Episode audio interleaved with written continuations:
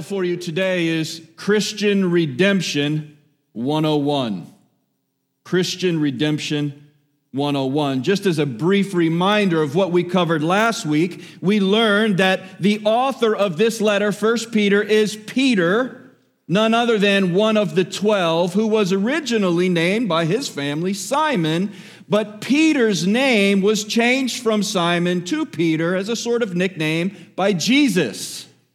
And that name Peter means stone or rock, which we understand to be a sort of suggestive nickname. Maybe Peter was a hard dude.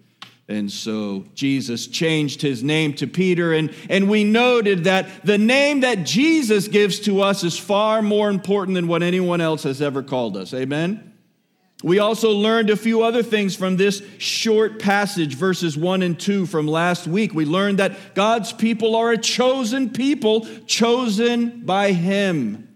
We learned that the Spirit of God works in our lives. We learned that the blood of Jesus saves us. And we learned that these items that are mentioned in verse 2 of 1 Peter chapter 1 are thematic in matter. In other words, these are themes that Peter is mentioning as a sort of preview for what will be up and coming in the five chapters of his epistle. Now, this morning, we're turning a corner and getting into verses 3, 4, and 5. Let me begin by saying this every major area of study has an introductory class. We'll call it 101. Doesn't matter what it is you might be studying. The basics are introduced and covered sufficiently enough in this class that the students are educated about this topic. We've got, for example, philosophy 101. We have psychology 101. There's even an English 101. But we don't do that here. This morning, by way of 1 Peter chapter 1, verses 3 through 5, what I want to talk to you about is Christian Redemption 101, a class that aims at introducing and covering the basics of Christian redemption sufficiently enough that you leave here today educated about Christian salvation in Jesus Christ. This lecture, if you will, will be broken down neatly into three sections this morning our salvation, our inheritance, and our security.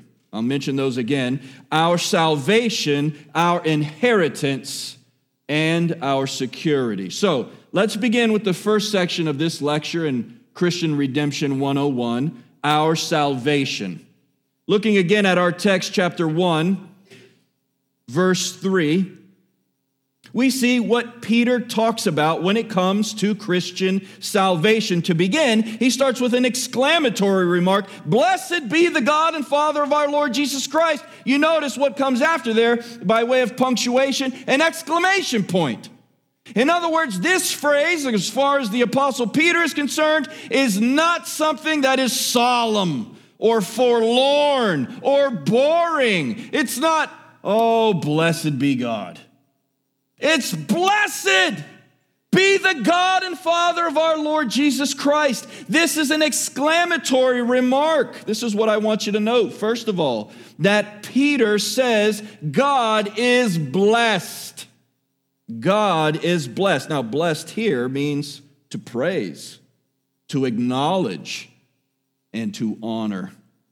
David says something like this in the Old Testament in 1 Kings chapter 1 verse 48 when he says, "Blessed be the Lord, the God of Israel, who has granted someone to sit on my throne this day, and my eyes have seen it."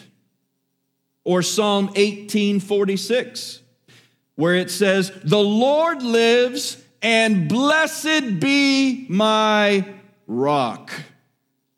Or the apostle paul in the new testament in 1 timothy chapter 1 verse 11 where the apostle paul is talking about the gospel and he says that the good news of the gospel is the gospel of the glory of the blessed god not just any god he's a blessed God. You see, church, God is to be blessed.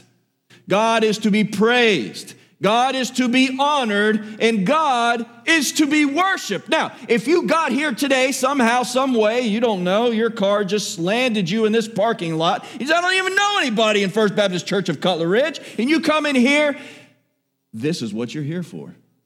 You are here to learn that it is not about you. It doesn't matter what your mother said. It is about the blessed God who made you. The Apostle Peter is saying, whatever your philosophy was before you got here, whatever your thinking was before you arrived, understand this your life is not your own. It is for the glory of God. And blessed be the God and Father of our Lord Jesus Christ. Now, if we get nothing else from this morning, and of course you will, but if you were to get nothing else from it, get this it is God above all, and it is God above all forever. The second thing I want you to note is the mercy and the regeneration. Mercy and regeneration. Now we continue this. It says, according to his great mercy, he has caused us to be born again. So much happening in these few verses that it, I feel like we're never going to sufficiently cover everything. But what I want you to see in this next thought is this. When Peter talks about salvation with other Christians, he says first and foremost that it is according to God's great mercy. It's not just mercy, by the way, it's what kind of mercy? It's great mercy, and some of you know this. Some of you know, because you know God, that if you know Him, it's because His mercy is what?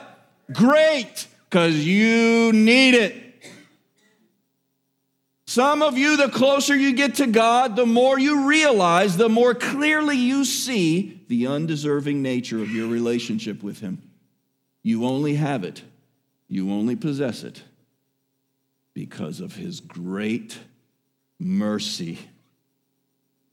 But what's more, not only is it according to His great mercy, but what I want you to see after that comma is according to his great mercy, he caused us to be born again. He caused us to be born again. Now, what we're seeing here is what we call regeneration. Regeneration. That's what the word born again means. Regeneration. It means to be made new. In John chapter 3, verse 3, Jesus says, If you want to see the kingdom of heaven, you must be born again. If you're not born again, you can't see the kingdom of heaven. Well, every man and woman is born of a woman in this world. I mean, contrary to what CNN says.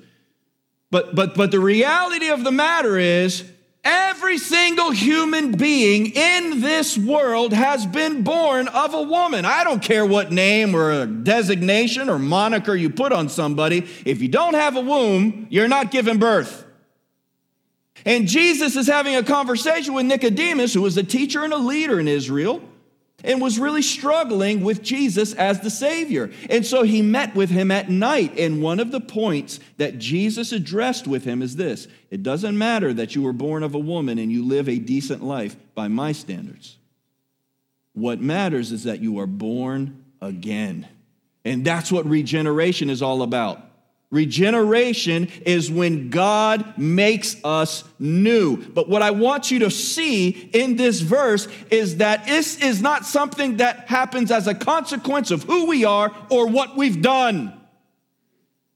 It is not something that happens as a consequence of who we are or what we've done. I am astonished how often I have a conversation with someone and I will ask them, for example, well, you believe you're going to go to heaven when you die? Well, of course. And I say, well, on what basis do you hold that belief? And they said, Well, I've, I've lived a good life. Peter says nothing about living a good life here. Peter says, if you have a relationship with God, if you are going to go to heaven, which we're going to get to in verses four and five, then it is not because you are good, it is because of his great mercy and because he caused you, say, he caused me He caused you to be born again. Notice, this is not something that I've done. This is something that He has done to me. This is what is called the passive voice. In other words, it is not active. I did not born myself again. God caused me to be born again. If you are here today and you say, I know Jesus Christ as my Savior and my Lord, that is because God caused you to be born again. It's not because of who you are or what you know, it's because God has done a great work in your life according to his great mercy. The third, I want you to note under our salvation that this salvation to which we are born again to is called a living hope. A living hope. Blessed be the God and Father of our Lord Jesus Christ. According to his great mercy, has caused us to be born again to a living hope through the resurrection of his son Jesus Christ from the dead. You see the juxtaposition there, right? He's comparing and contrasting things. The reason you have any right whatsoever to say, I am born again to a new life for God, is because this miraculous transaction between God and you was verified by the resurrection of his son from the dead. The reason you can be born again and anticipate with excitement an eternity in heaven is because God's Son died and God's Spirit raised him. He has conquered death. Now, if we were to find somebody who had the body of Jesus in a wheelbarrow running up and down the street saying, I found Jesus, we'd all be out of luck. And we could go to Black Point Marina this weekend because let us eat and drink, for tomorrow we die. But Jesus' body was never recovered because Jesus' body is not here. We believe that the excitement and commitment and dedication, indeed the martyrdom of his followers occurred because that is how serious and that is how truthful the resurrection of Jesus Christ is. If we have a body, Christianity is a zero. But if we have no body, then Christianity is everything. And that's what Peter is saying here. He is saying that our salvation, this living hope, is guaranteed by the resurrection of Jesus Christ from the dead. These are vivid words, and he's comparing and contrasting the resurrection from the dead to the fact that our salvation is called a living hope. It was a sacrificial death, burial, and resurrection on the behalf of all those that would place their faith in him. And why was it important for Jesus to die? Could God not have just said, you know what? You know, like we do, like when we're parents. I'm so exasperated, I don't even care anymore. No, because then he would not be just. If God has made a moral universe, and we believe that He has, even our little babies, which we love, we're singing and worshiping, and all the kids are going, ma, ma, ma, ma, squeak, squeak, squeak, squeak. And we love our children, but those little kids are sinners, man. You don't have to teach them anything. They do things before they can speak that they know they're not supposed to do because they hide from you when they do it. Because sin is in them, right, Mama? Victoria, beautiful. We love Victoria and we love Mikey, but they're little sinners and they need Jesus. We love them dearly, but they need Jesus, just like we do. And of course, we anticipate that they will know Jesus because they're here each and every Sunday learning about Jesus. That's important. What I'm trying to share with you here in a long, roundabout way is this. If God were to just say, you know what, I'm not going to count sin against anybody anymore, he would not be just because if you break the law, there must be a consequence for that break in order to satisfy the law and do it rightly, Jesus took, excuse me, God took the punishment of us breaking the law and he put it on Jesus. so that the breaking of the law was paid for. And now we have the right and opportunity to forgiveness. This is what Hebrews 9:22 says. In Hebrews 9:22 it says, "Without the shedding of blood, there is no forgiveness of sins." You know why there's no forgiveness of sins, friends? Because life is in the blood. And so if you want to be forgiven, someone has got to forfeit their life for you. And the only person who is righteous to forfeit their life for you so that you can be saved was Jesus. I can forfeit my life for you, but you're not going to get much out of me. I'm not righteous. You can forfeit your life for me, but it won't mean anything because you're not righteous either. If we would be saved, the life of the person who is sacrificing themselves for us must be a righteous life. And that's what Paul says in Second Corinthians chapter 5 when he says, the righteous for the unrighteous. Jesus became sin who knew no sin so that in him we could become the righteousness of God. So, friends, when we talk about in verse 3 the salvation that belongs to us, there are a few things that are worthy of note. God is blessed. We are saved through his mercy and regeneration. And this takes place in such a way that our salvation is called a living hope. It's guaranteed by the resurrection of his Son who died on our behalf. But that's just the salvation. What about the inheritance? This is our second portion. This is found in verse 4. Peter says, Blessed be the God and Father of our Lord Jesus Christ. According to his great mercy, he caused us to be born again to a living hope. What kind of hope? A living hope through the resurrection of his Son, Jesus Christ, to an inheritance imperishable, undefiled, unfading, kept in heaven for you this is the part where we get, I think, a little, what's the word I'm looking for that doesn't sound ugly? Nonchalant, lackadaisical, lazy.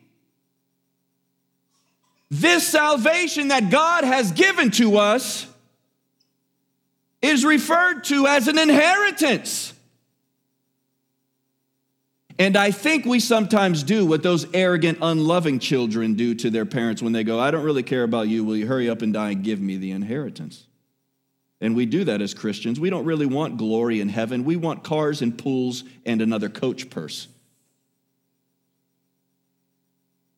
We want our life to be so amazing today, right here on this planet, whatever 80 years God gives us we want it to be so amazing that if God says, You want to come to glory with me? We're like, Nah.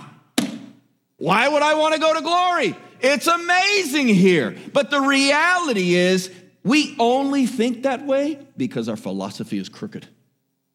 Our philosophy is wrong.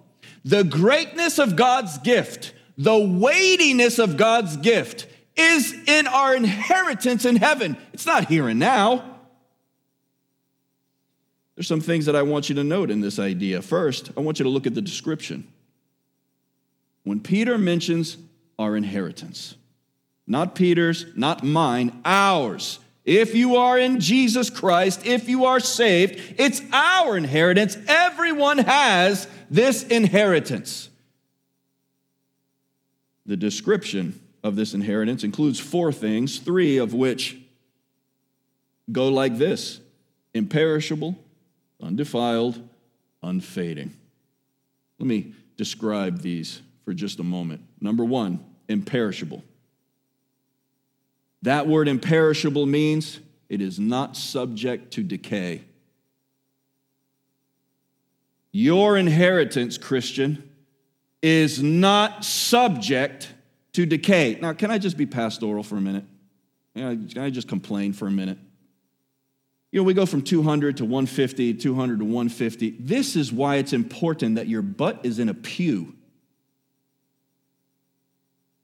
You must hear this and be reminded that your job pales in comparison to the inheritance that's awaiting you. Some people are not here today because they're painting their kid's room or they're cutting their front yard. Who cares if your grass is long or the paint is not done? You must be reminded of the imperishable inheritance that is awaiting you. Christian, if you're not a Christian, what does it matter? If you're not a Christian, you're looking for pleasure in everything. Season three, episode eight, pornography, alcohol, you name it. Whatever makes you feel good is your inheritance. That's it. You don't think about tomorrow, but if you're a Christian, tomorrow is the greatest day of your life. But if you neglect coming together and putting your butt in this pew on a regular basis, and by regular basis, I mean every week, I don't mean twice a month and be like, hey, that's more than I've been in a long time. You need to come together, rub shoulders with people who believe what you believe to be reminded that what you think is not what is important. What you think is not what is necessarily right. It's what God says. And what God's word says is there is something imperishable, something that is not subject to decay, awaiting you in glory. It's not only imperishable, though, it's undefiled. It's undefiled. And what that means is this it is unstained by sin and it is unpolluted by the world. Everything is stained by sin and everything is polluted by the world. even our children, as I mentioned earlier, were born, and we love our children come when we say they're innocent. And, and we, we understand what that means, but they're not. But you know what I mean. It means that we haven't messed them up yet. That's all that means. They're naive, they're young, they're, they don't understand, they don't know.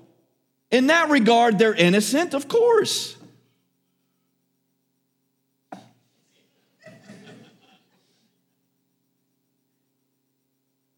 But the idea is this everything in the world is polluted by sin, is tarnished by sin. And we see it. I mean, you can sit here and argue with me philosophically all you want. You can say, well, I think sin is an illusion. Well, I don't think so because the Bible says that because of sin, you will die. And I, I will place a $1 million bet on this issue right now. You're going to die. I don't even have a million dollars, and I'll place that bet. You're going to die. We're all going to die. Right?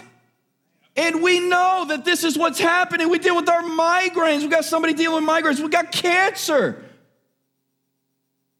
We have diseases. We have a child in our school that's suffering from a, from a situation with her pancreas, and she's, she's a good kid. It's a horrible situation. But you know what happens in a sinful world? Terrible things.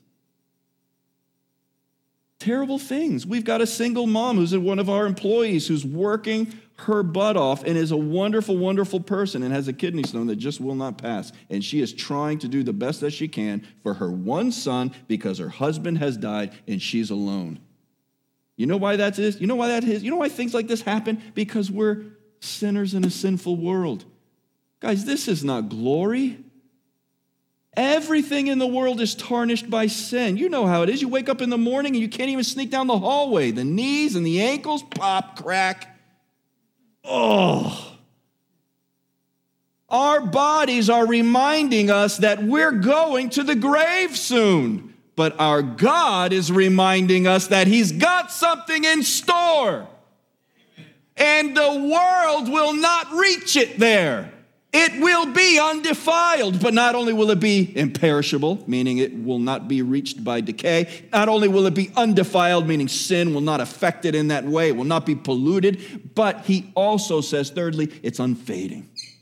It's unfading. It's unfading. It doesn't need Botox. It doesn't need lip fillers. It doesn't need Ozempic. I feel like I'm beating up on the girls right now, don't I? It doesn't need kettlebells. You don't have to do three, you know, sets of 10 with this and that or the other. It is perfect and it will not fade.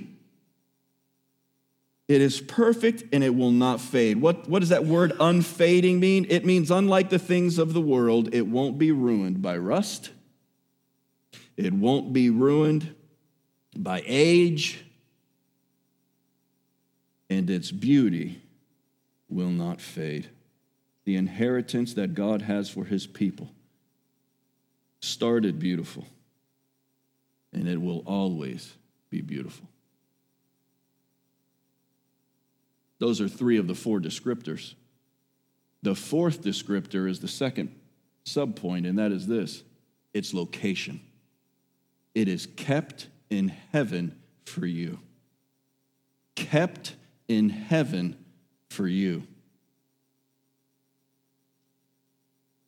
To help us understand the greatness of the inheritance that God has in store for us, Peter says, This inheritance, this amazing inheritance, is kept in heaven for you. The word kept is a perfect passive in the original Greek. The passive means it's being done for you. You can't keep it. God's keeping it for you. You know, like when you give something to your kids and you're like, oh, I'm so excited. And they're like, eh, but you say, let me hold it. Let me hold it because you might lose it. This is valuable. It's yours, but I'm keeping it so that nothing happens to it. That's what this passive means. It means God's keeping it for you. And it's in the perfect tense. The perfect tense is very interesting. I'm going to read this quote to you from a Greek scholar. It says, quote, "The Greek perfect tense describes an action that was brought to completion in the past, but whose effects are felt in the present. Something that was completed in the past, but whose effects are felt in the present. We don't have this in English, by the way. Eh, there's no equivalent to the Greek perfect tense in English. It's pretty amazing. Essentially, what's being said here is our inheritance of salvation is already ours. It was bought for us in completion. It's already ours, but we have more to anticipate. We have more to look forward to. We are experiencing it in the present, but there is also another sense in which Peter says it is kept in heaven for us. What safer place is there than heaven? where God is, keeping what He has promised to you until the time when He calls you home. This reminds me of something Jesus once said. This is in Matthew's gospel. Jesus once said, Do not lay up for yourselves treasures on the earth, where moth and rust destroy, and where thieves break in and steal.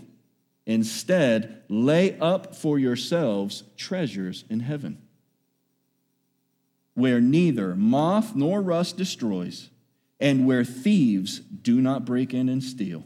And then Jesus says, Where your treasure is, your heart will be also. One author writes this while the Christians' adversaries might destroy all that they have in the world, there is a reward that no force on earth can touch. This might be hard for some of you to hear. You may be going through a season in your life right now where the one thing you've been asking for God or from God, He has not given to you. But what we can walk away with in this text is at least this promise He may not give it to you while you're here on earth, but you will have it in glory. You may be asking God, God, heal me, God, change me, God, do this or do that. And He may be working in your life to a particular degree and it might not be the degree you hoped He would work. But when you get to heaven,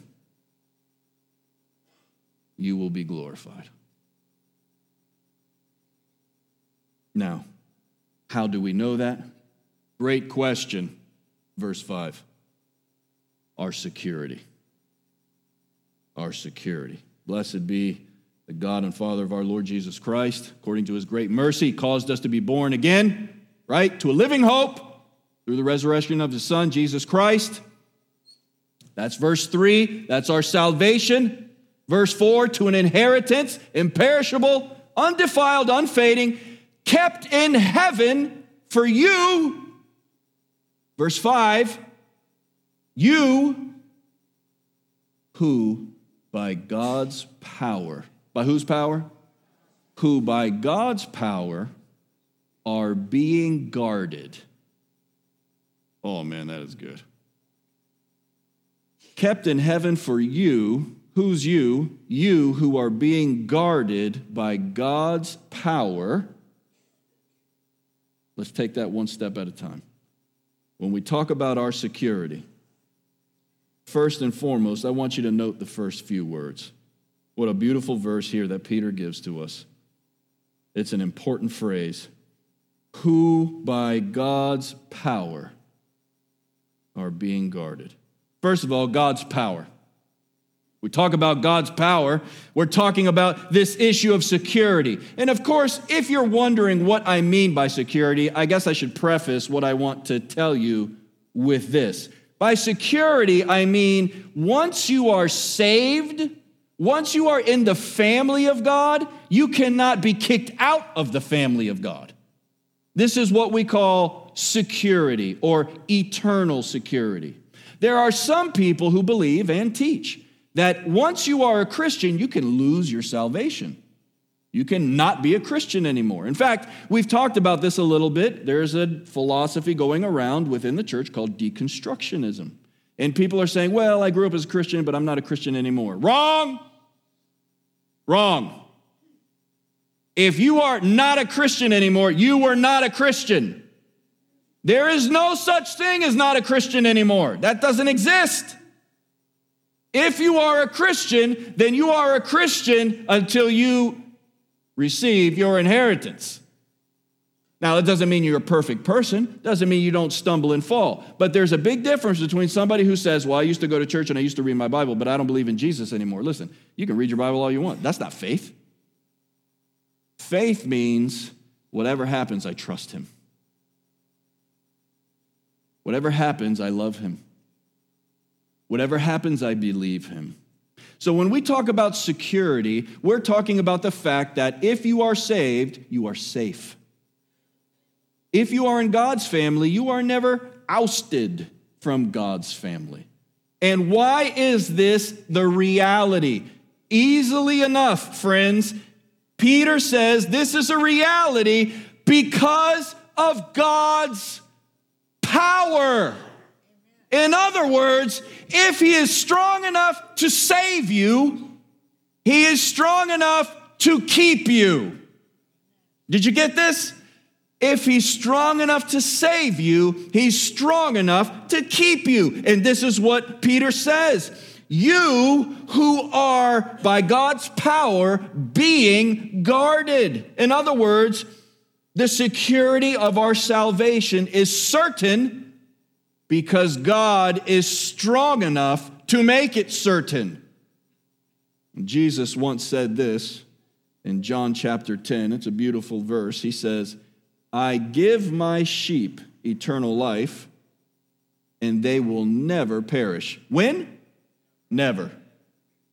I give my sheep eternal life, Jesus says, and they will never perish. And listen to this, I love this. He says, and no one can snatch them out of my hand. That's ownership, that's possessiveness. There are a lot of things and a lot of people that might come against you when you become a Christian. And they might discourage you and distract you. They might try to derail you from the course that you're on with Jesus. And you might be lousy at holding on to Jesus. But Jesus is not lousy at holding on to you.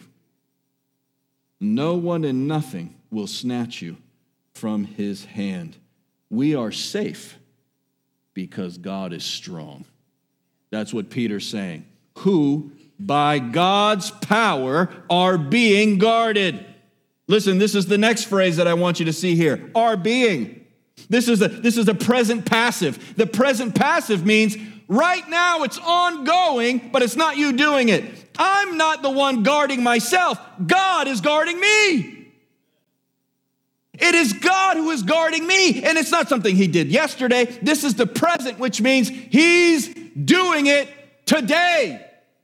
And tomorrow, when you wake up, you just say, I am in the process of being guarded by God.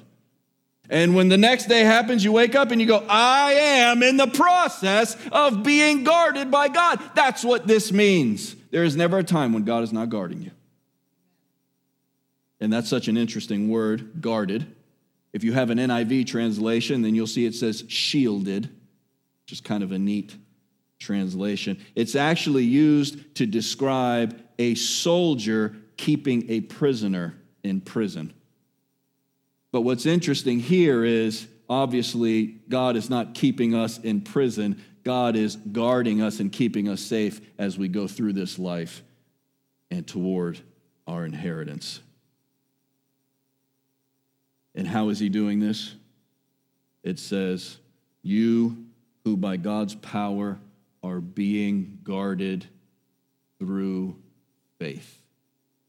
In other words, if you are not a person of faith, you don't believe in Jesus. If you believe that there's a God who created, but you don't believe in this God, you are not being guarded. You are on your own. God is not everyone's guard, He is the guard of His family. So here we have Peter saying, uh, he's got this inheritance waiting for you, kept in heaven for you, who by God's power are being guarded through faith for a salvation ready to be revealed in the last time. If you are being guarded, it's because you're family. If you aren't family, you're not being guarded. It's that simple. And what is the distinction between those who are or are not in the family? It is faith. Faith.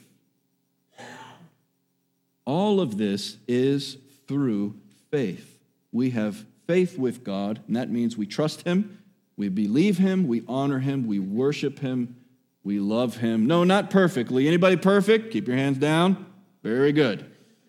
No one is perfect. We make mistakes. Some of you made mistakes on the way here today. I got to go to church, stupid. Let's go. It happens, doesn't it? That's why it's important that we're kept by God's power and not ours. Our faith might be imperfect, but do we have faith? One author writes this If God's power does not protect us from unbelief, it is hard to see what it does. How is God protecting us until the end if his guarding plays no role in our continuing faith? we are suggesting that 1 Peter 1 5 contains a glorious promise. God's power protects us because his power is the means by which our faith is sustained. We won't lose faith as long as we are protected by God's power. And I love this final part a salvation ready to be revealed Ready to be revealed means that Peter is reminding us the last day has not come, but it's coming. Until we're in glory or Jesus comes again, we are elect exiles. We are his people, but we are living in a foreign land, chosen by him to live for him and represent him. The promise that Peter is reminding us of has a purpose, and that purpose is this don't quit, don't lie down, don't play dead. There is an inheritance awaiting you as you reach the end of this journey. He says, who by God's power are being guarded through faith for salvation to be revealed in the last time. That phrase, last time, I think is a reference to the judgment. When all things are finalized and the book is closed. When we stand before God, friends and family, none of us will be standing before Him righteous. None of us are righteous, but some of us will be standing forgiven. And that forgiveness, that salvation is found in Jesus Christ. So let me close this morning by saying this. In this morning's lecture, if you will, we have gone through three sections of the Christian Redemption 101 our salvation, our inheritance, and our security. None of these things is available to anyone outside of Jesus. We have these things available to us because of Jesus, through Jesus. And what is the prerequisite by which these things are received? Faith. Faith. It is a belief, guys. It is not a work. We're not going to come to Him and go, God, look what I've brought an Amazon box. Look at all this amazing stuff. Let me tell you why this doesn't work, family. God is holy, He's spotless, He's perfect. God is the definition of clean. Isaiah, who was a prophet in the Old Testament, says that when we bring our good deeds to God, they're like filthy rags to Him. Filthy rags. It would be like, you know, I'm working on the Harley or something, and I've got a rag, it's covered in grease, and I come in, and Dimey says, Help me with the dishes, and hands me a clean plate, and I wipe it with a greasy rag. This is the comparison that we're talking about here, friends. St. Augustine said this He said, Our good deeds are just splendid sins. Because there is such a chasm between us and God. He is holy and we are unholy. And that chasm has to be breached. And it was breached by Jesus. And we can cross the chasm by faith in the one who breached it for us. No other way. Acts chapter 4, verse 12. Interestingly enough, it's the Apostle Peter preaching there, and he says, God has given to us no other name under heaven by which we must be saved. No other name, not Muhammad, not Buddha, not Joseph Smith. No one else can save us, only Jesus. If you want salvation, if you want the inheritance and you want the security of knowing that God will guard you until the end, you can have these things by praying a simple prayer God, I'm a sinner and I need your salvation. And I accept your salvation today in Jesus. It's that simple. Christianity is not just about the prayer, though. It's about living the life that God's called us to live on the way to our inheritance.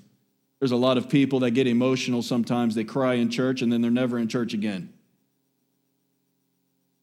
They say, wow, that was such a great experience, and they feel better. There's a sort of catharsis that happens, and they let out their emotions and, and they feel better momentarily and they go back to the same codependent, unhealthy, wicked relationships that they had before the catharsis. Nothing's changed. What's changed? Not a thing. Not a thing. When we get saved, God puts us on another path. Our life should look like we're on a different road. Amen? It might not look like that drastic in the first couple months. You know what I mean? Sometimes we get started in Christianity, man, we're like limping. I'm only here by the grace of God. And everybody says, regardless of what mile marker they're on, Amen. I'm only on this path because of the grace of God. I don't care if you're limping, I care what path you're on. Limp, let's go. But if you say words and stay on a different path, well, that's demonstrating to us that no real change took place, no real commitment took place. Today, my challenge for you is this. If Christian Redemption 101 is something that is unfamiliar to you until today, I hope that you will make a commitment to Jesus today.